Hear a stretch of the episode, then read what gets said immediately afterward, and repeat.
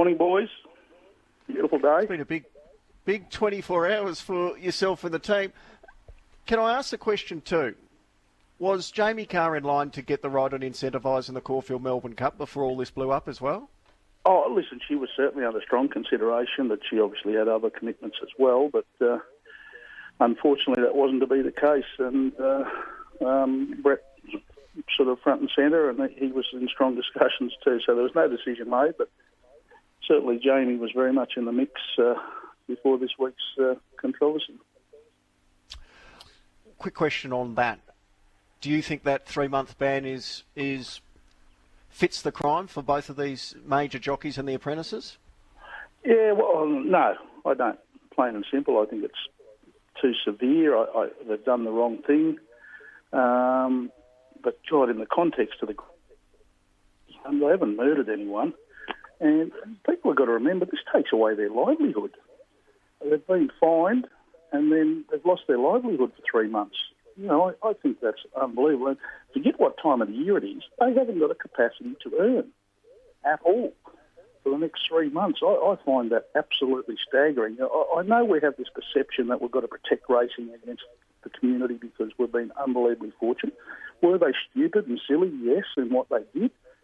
But, uh, you know, I, I, just think it far outweighs what they've done, uh, the penalty, and, and we just continually punish our our headline acts in an industry where I don't think, you know, obviously they had to have some penalty, but three months, I thought that was unbelievably long and harsh uh, for all of them. You know, the, you know, two top jockeys, two of our top echelon, and two promising young riders. It's an unbelievable penalty for this time of year, but we, we continually hang out our superstars to dry and we push them out in the public domain when they've done something wrong. Why don't we promote some positives instead of the negatives?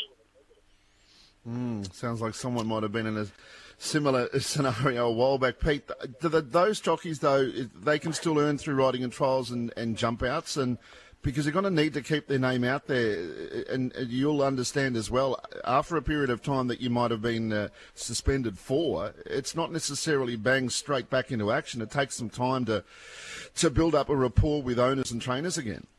Oh, for sure, uh, it, it, does. Um, you know, and you know, we two of our headline acts and the face of racing, one of them. Um, you know, not there for our major time of the year. Um, what other industry would do that? I, I, know a penalty had to be put out there, but for the entire spring, God, that's uh, that's unbelievable. And, you know, just put it in the context of the greater community. I know we're, we're, we're in an unbelievably privileged situation that we've been able to work and play, and yes, they put that at risk. How much risk, I don't know. I'm not. I wasn't uh, able to know what was going on or what happened, but they weren't at a 65 person engagement party. They weren't amongst 10,000 dickheads that marched down the main street of Melbourne the other day throwing rocks at coppers, uh, who very few of them got fined, and I bet none of them lost their livelihoods too. They did a very stupid thing, but to penalise the industry, and, and I think that's what it does as much as anything, losing two of our superstars uh, for the entire spring, I just think, no, no not for me. all right. Moods, you and I will not. You find something positive about it.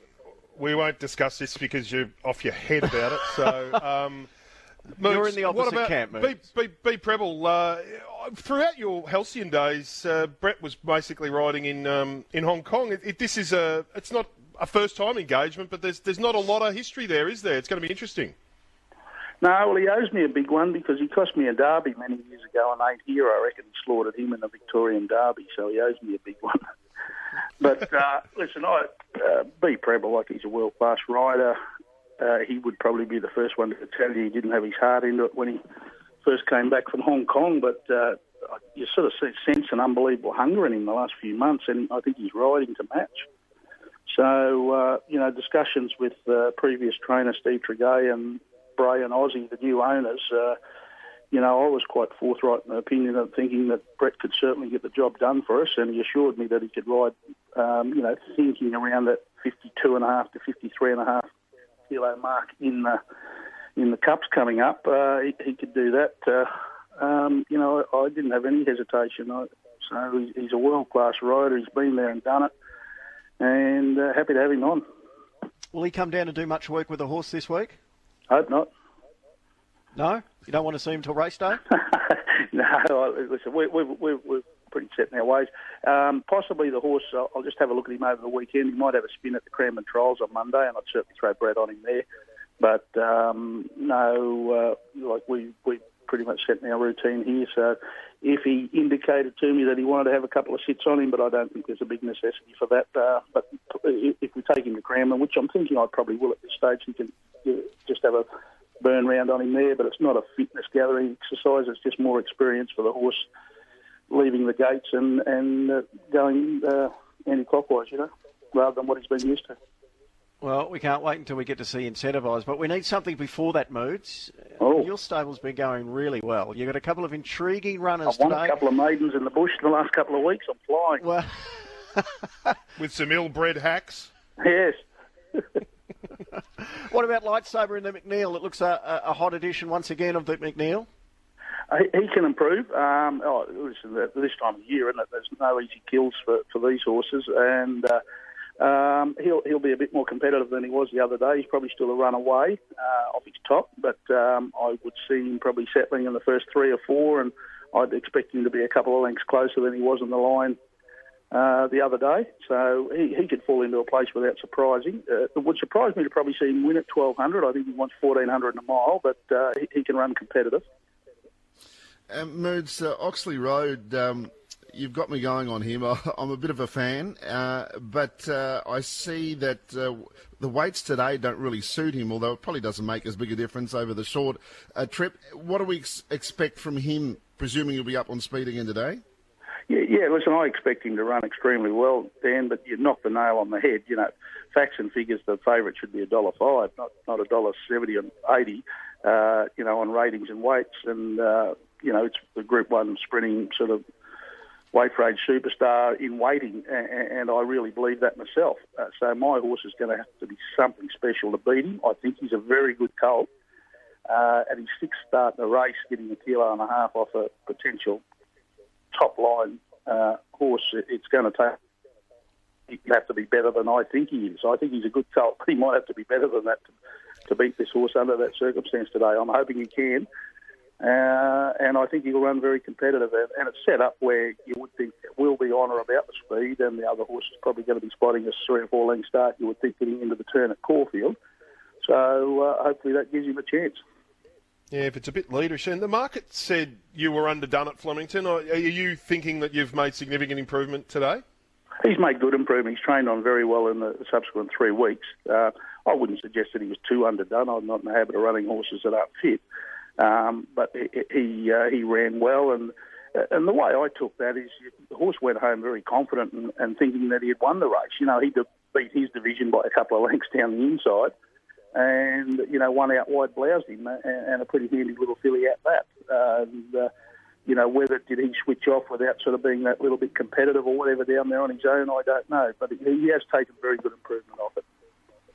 You've got a bit of a problem today. You're running good horses against very good horses. you've got Oxley Road Exactly. against Mars Crusader, and you've got Lightsaber against Artorius, who was a absolute star two-year-old. What, what about that scenario today in the uh, in the McNeil?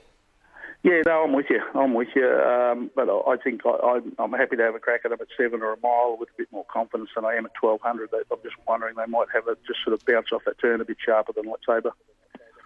And also with Diamonds in the Sky up against Probabeel and Instant Celebrity. She's pretty quick, Pete. Did she just take uh, the jockey take the foot off the pedal at about the 600 last start? Is she a better runner, or does she need to be sort of saved up for a furlong and then have another crack? I would have thought probably on both occasions, and probably not through a lot of fault, of the riders, she's gone too hard at, at her two first up runs where she could control the tempo better. And I've got to be honest, the reason she's in this race, we're hoping that might be the case today.